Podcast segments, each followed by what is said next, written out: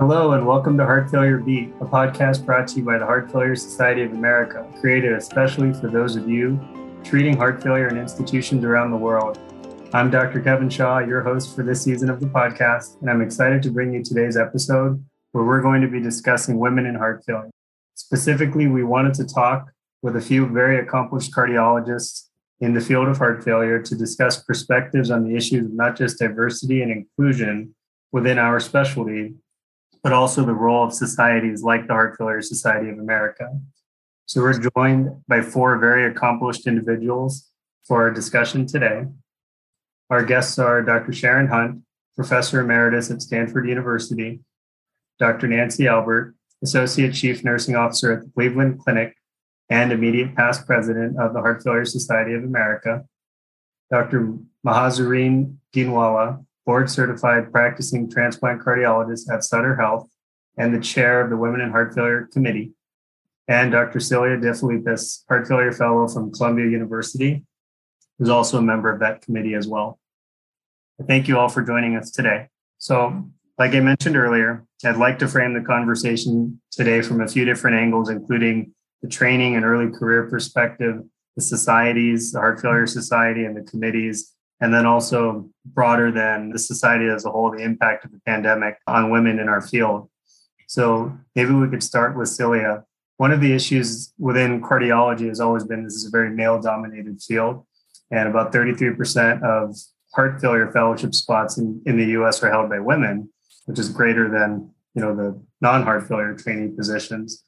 What do you think heart failure as a field or as a specialty is doing right in terms of recruiting and retaining talented women? And what do you think could be improved upon? Thank you, Kevin, and thanks for the invitation to be here today. I'm really looking forward to the conversation. As was mentioned, from 2019 to 2020, 23% of all cardiology fellows were women. And in that same year, 34% of heart failure fellows were women. And of course, this is significantly improved compared to subspecialties like electrophysiology, where only 10% of trainees are women, um, and interventional cardiology, where 13% are women. And I think, you know, I look forward to hearing other people's thoughts on the topic. But I think one of the things that has drawn me to the field of of heart failure specifically has been the the longitudinal relationships that we have with patients the collaborations with other disciplines. And i think that this is something that has drawn women to the field and hopefully will continue to draw women to the field. I think one of the things for me that is central to any attempts to bring women into medicine in general, I think it has a lot to do with seeing people like you doing what you're doing. And when I was an internal medicine resident at Brigham and Women's Hospital, I actually thought I was going to do gastroenterology. Um, and I rounded as uh, an intern and second year resident with uh, Dr. Eldrin Lewis and Dr. Lynne Stevenson. Um, and really just seeing their approach to patients. And so for me, I actually made that change to do heart failure and said, I'm going to do cardiology as a means to heart failure. And I think one of the great things that I've also seen in my training as a general fellow and heart failure fellow, at least at, at Columbia, there's really many women heart failure cardiologists and transplant cardiologists. And I think that that is really inspiring. And I think a lot of that is attributable to the great women who have come before me. And I think that in that way, it's a little bit of a self fulfilling prophecy because I think the more women we see, the more it inspires us to know what is possible. And so, having worked with women, amazing women like those, like Dr. Stevenson, and even being mentored by people like Dr. Kittleson just from afar, and many others, Dr. Jessup, Dr. Lindenfeld, and you really just, I think, something about the spirit also of those women is just so inspiring and you say i want to be like them. And so i think one of the things that we have continued to do well in the past is is really encouraging that collaboration and i not to play into any stereotypes but i do think that there are some features about the characteristics of heart failure cardiologists that are very appealing to women. Of course, we still have ways to go. I know we still have had a lot of spots that were unmatched in the most recent match for heart failure. And I think doing that starts with efforts to expand the pipeline as early as medical school and internal medicine and cardiology. But I think it's a really exciting time to be in heart failure with all of the medical advances, new mechanical support technology, know, the recent xenotransplantation. And so hopefully also those medical advances themselves will draw in some new people over the next coming years. And hopefully this conversation will help to inspire people for why heart failure is something they should choose. Yeah, I agree. I agree. Mahzarin, do you have any thoughts on the issue? Yeah, first of all, thanks, Kevin, for this opportunity. Really excited to be here, part of this wonderful group of women. As Celia mentioned, although cardiology is a male dominated specialty, the specialty of heart failure definitely appeals to a higher proportion of women, fortunately. So, as she mentioned, according to the 2018 GME report, women represented 33% of advanced heart failure and transplant cardiology trainees compared with 23% trainees in cardiovascular disease and much lower percentages in electrophysiology and interventional cardiology. However, despite this higher female representation, there's a strong perception of gender based imbalances with regards to salary, institutional and organizational leadership positions, mentorship, and academic promotions. So, what we're doing as part of the Women in Heart Failure Committee at the HFSA, since the inception of the committee in 2020, we have actually taken several initiatives to improve awareness and advocate for women um, and in turn hoping to improve recruitment and retention. So some of these include having a session specifically targeted at the Heart Failure Society of America annual scientific meeting, which is focused on women.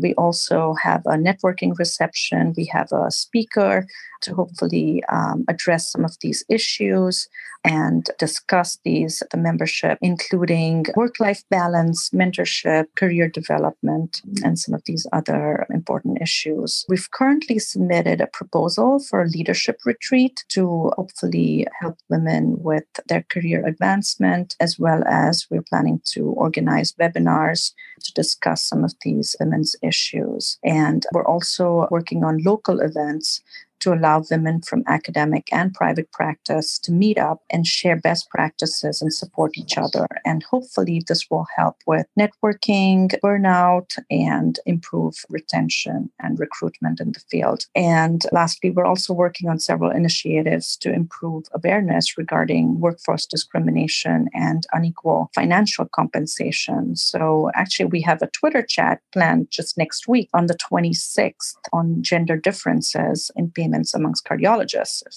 um, people would like to attend. So, again, I think there are several avenues to help this, and we're con- continuing to uh, work on these issues. That's great. And Nancy, do you have thoughts on the issue as well? I'll, I'll say that I think both Celia and Mahzarin did a great job of talking about the whole issue of cardiology in general and what is going on in the Heart Failure Society of America in terms of the Women in Heart Failure Committee. I could say that I do agree that there is still inequity in terms of men and women in cardiology. And we see it in a lot of regards, not just in academic promotions and compensation. We see it even in arenas like somebody's setting up an annual meeting and the majority of speakers are all male. So we really do need to see diversity and equity. I can say that from the Heart Failure Society of America viewpoint, we have really paid attention to diversity and equity in the last few years. We have a policy on it now and we follow the policy. So we're very careful about it. When we make decisions about board appointments, committee appointments, chairs of committees, task forces, we look at diversity in a few ways. Certainly, gender is an important way we look at diversity, but we also look at race, work role, and also career status. Is it an early career person? Is it a late career person or a mid career? We want to make sure that we're really having the gamut because we know that early career people can learn from and grow from people who've been at it for a while and meet people and have new mentors new colleagues that they can gain new experiences from. And so it's really important that we are careful in, in making those kind of decisions. Even when a writing committee is put together, we look to see is it a topic that involves nursing or pharmacy? And do we have representatives from those work roles instead of just all cardiologists. So we're really trying to be careful in many regards. And in many of those, it does involve women. So I think we're going to see more and more down the road where diversity will be more transparent, first of all, and then we'll be able to actually see that diversity in terms of growth. That's wonderful. It's always nice to hear how many active efforts are being done from the large societies because it really does make a difference. Sharon, you've had a very long career at Stanford and you've probably seen many a trainee come and go. And I'd love to hear your perspective on this issue that everyone's already commented on. Well, uh, thank you, Kevin. I I've been listening. The other three participants have made some incredibly good points about things that attract people to our field and things that keep them, and about things that remain as problems in terms of diversity and equity. And I know people are working on them. And people nowadays are very, very conscious about diversity and equity. And I think 10 years from now, that'll be a lot better. I came into the field a, a, long, long time ago when it wasn't women versus men, it was just people versus no people. And I came into it because it provided an opportunity for longitudinal care, as Ersilia has said. And it was really fun. It was not because, and you all know, it's not because of an easy lifestyle. It's not. There's long hours, dreadful problems, etc but it does provide the kind of patient care that a lot of us really like. And probably a lot more women than men prefer to provide rather than being a technician. You mentioned electrophysiology as one thing. Uh, I have great respect for EP people and all, but for the most part, they're technicians and don't get to know patients. And we have to. What else can I say? How do we attract more women be other than the intrinsic attractiveness of the field? I'm not sure. We attracted a lot of women at Stanford over the years, partly because we had a fellowship directors, uh, first myself and more recently my colleague Kiran Khush, who are women. And it, it just seemed very women friendly. I can't speak to Columbia or the Cleveland Clinic, but I think Mahzarin may confirm that Stanford is a very comfortable place for women to be and train. And you look for that when you go out, at, you know, into getting a real job after training. Absolutely. Having having Sharon as one of my mentors has been really crucial to my career development. So thank you, Sharon. And I completely endorse that Stanford and several institutions are really great with promoting women and helping increase recruitment for women in the field. So I think I think it's really interesting. All all of you have kind of had this some core themes that seem similar. You are aware of other great women leaders in your field, and you gravitated to them when you could, whether it was in training or in a, in your career path. You can tell stories a little bit about which you appreciated and which you liked. And if they can resonate to others that are listening, it may help others decide to take the same path forward. So I think it's really important as women that we do a better job over time of volunteering, making it known that we're interested in being involved, whether it's on a committee for an organization or in our hospital, um, so that people can know who we are and know our value and, and see us in action and understand that we can get the work done just as well as any man can get the work done. And then also share those stories and engage others and help them up front to understand where women can go in the field so that others will want to take that same path path down the road. I, think one of the other themes that I've heard is what you touched on, Nancy, this idea of being able to identify basically people you want to be like. I want to be like everyone has mentors, everyone has people that they look up to and try to emulate whatever stage you're at professionally. And one of the things that I think the society has done a very good job of that you mentioned earlier is not just emphasizing this issue of diversity across all the different domains you can have diversity, but also making sure that women are welcome and that women are really put on platforms for everyone to see. I saw it even at the last scientific meeting. The panels were very diverse, and there was always a good job of making sure that there were people from across the country, from across the sort of career spectrum. And I think that makes a big difference because whatever stage of career you're at, you, you need to be able to look to the next stage, hopefully, and identify people that you really look up to. I'm, glad you noticed that, Kevin. And I would ha- I'd have to say that it is work to make that happen. So no matter if it's your hospital you're talking about or wherever your workplace is or an organization, there has to be somebody behind the scenes who's really making a concerted effort to pay attention to that because it's so easy, especially, for example, planning a meeting. You have your list of people you want to invite to speak. The first speaker can't make it, they're on vacation, or there's a honeymoon involved, or something going on. And so the next person in line turns out not to be either the same sex or the same career level or the same gender, the same race, I was going to say. So, you know, you, you want to make sure that you're continuing that diversity even when there's impediments to moving it forward in a natural way. And one of the other issues I think that's come up is that I think has come up even a little bit more with the pandemic is this idea of retention, right? And keeping people, keeping people in medicine, keeping people, good people within cardiology, and keeping people in heart failure. And I'm not sure how it is at your institutions, but at a lot of places, a lot of hospitals, there's a lot of turnover right now, right? Across everyone that works yeah. in people have been walking away from healthcare, I think at an accelerated rate over the last year, two years, and I'm sure it disproportionately has uh, impacted women. So I'd love to hear thoughts from anyone on this issue of, of how the pandemic has impacted people's ability to not just work, but also, you know, take care of their families. I'm not in any position to comment, but if I were a young person with small children, I'd sure be thinking about walking away from medicine at this point.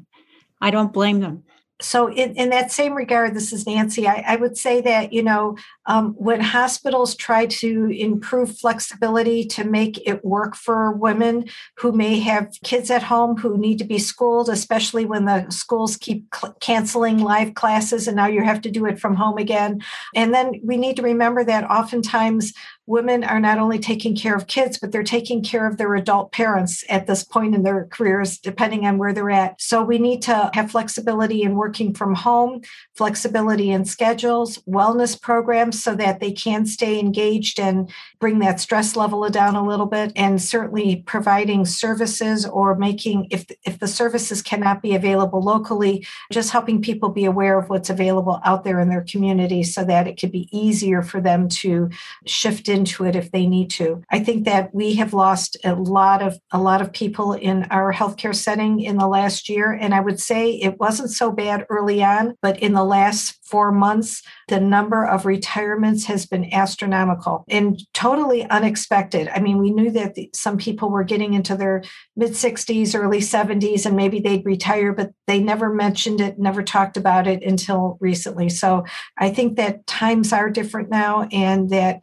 healthcare systems are really going to have to step it up with programs and services and things they could offer or do to either bring people in and then to retain them over time. It'll be interesting to see where we head in the next few years. Yeah, this is Masri, and I completely agree. I mean, um, this is just such a rapidly changing landscape over the last couple of years and continuing with several challenges clinically, academically, research, and of course, on the personal and family standpoint.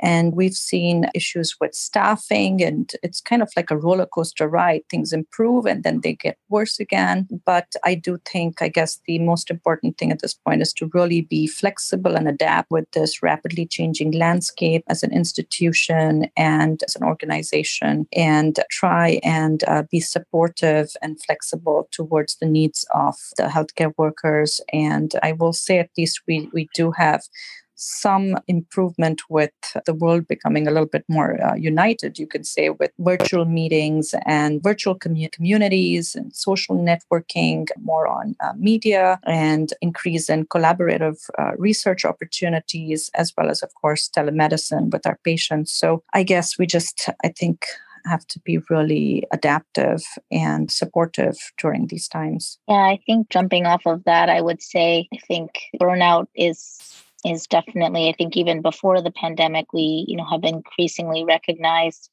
the role of burnout and the importance of wellness and support for for trainees, which at least I I can speak to. And I think in the setting of the short staffing and just the length of the extent of the pandemic and kind of the all of the the roller coaster that has been these last two years i think being able to speak to other people about that to have some self reflection to find people who are going through similar things and try and share strategies that work i think can also be a way for us to cope both from the individual level and then of course evoking change at the institutional level or the cultural level. And I would agree with respect to the to social media. I really think for me, not just in the pandemic, but with in general in terms of you know getting to know all of these amazing women in heart failure, social media for me has really been a way to form these new relationships and to strengthen pre-existing relationships, even people that I haven't yet met in person. Hopefully at one of the upcoming meetings we'll be able to meet safely. But I think it's been a real source of support and a source of mentorship and a source of community. And so I think that is one one silver lining of people coming together in that way. So Sharon, I, I think you guys have made some fantastic points. I would just comment at the organizational level, the the Heart Failure Society, in my mind, is one of the standout societies that provides consciousness of and help with the diversity that we need. And I would really give them very high marks in terms of their help. And that includes you, Nancy, and all of your predecessors. Thank you very much. I would say it's a team effort and it's again it's visual management and awareness and a constant diligence in paying attention to those kind of details so that we can make sure that we continue on and move forward. I think it was Celia who mentioned maybe or maybe it was Mahzarin who mentioned we're not maybe being able to do research and carry out the same functions or roles we did before because we are maybe now having to be called to our clinical role. And I think it it may become the needs of different organizations around the country, whether it's Heart Failure Society or others, to try to help because NIH funding has gone down at the same time so that we could ensure that there's greater equity and diversity in being able to obtain grants and being able to move our professions forward. So I'm looking forward to seeing how organizations and hospital healthcare systems really help to make that happen internally. Yeah, I think there's a lot of over, overlapping themes here, particularly just that honestly relies just on resilience, right?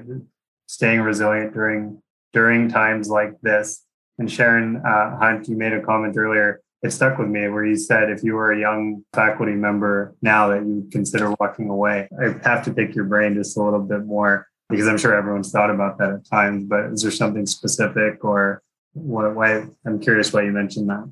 I only mentioned it because it, it occurs to me as I see, I don't know anybody here at Stanford who has walked out on the profession yet.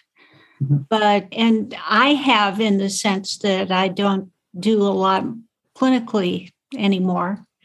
And I'm really glad that I don't. And if I didn't you know, if I didn't have to do anything, I'm pretty sure I'd be very happy. So that's the only reason it's it's very personal, but it's gotten to be just too difficult to keep up. And we have very good people who are easy to get along with and supportive, et cetera, et cetera, et cetera. And maybe I would just ask for more support. I don't know.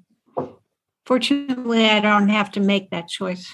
I, want to give anyone a last, anyone has any last thoughts on the issue before we wrap up. I think we've touched on it from a few different angles, but anything else you'd sort of like to add to the conversation? Because I'm glad we're able to have these conversations. And like I mentioned earlier, it's nice to be able to talk with very accomplished people sort of across the country and across the career spectrum. Any last thoughts? We'll, we'll go round robin. How about that? We'll, we'll start with Celia and then work our way up. Thanks, Kevin. You know, for me, I think and this is going to sound cliche, but I really think at the end of the day, for me, it's just about the patient sitting there talking to patients about whether they're going to get a transplant, which can dramatically change their life, or an LVAD, or whether it's going to be trying to get them home so they can have a peaceful death.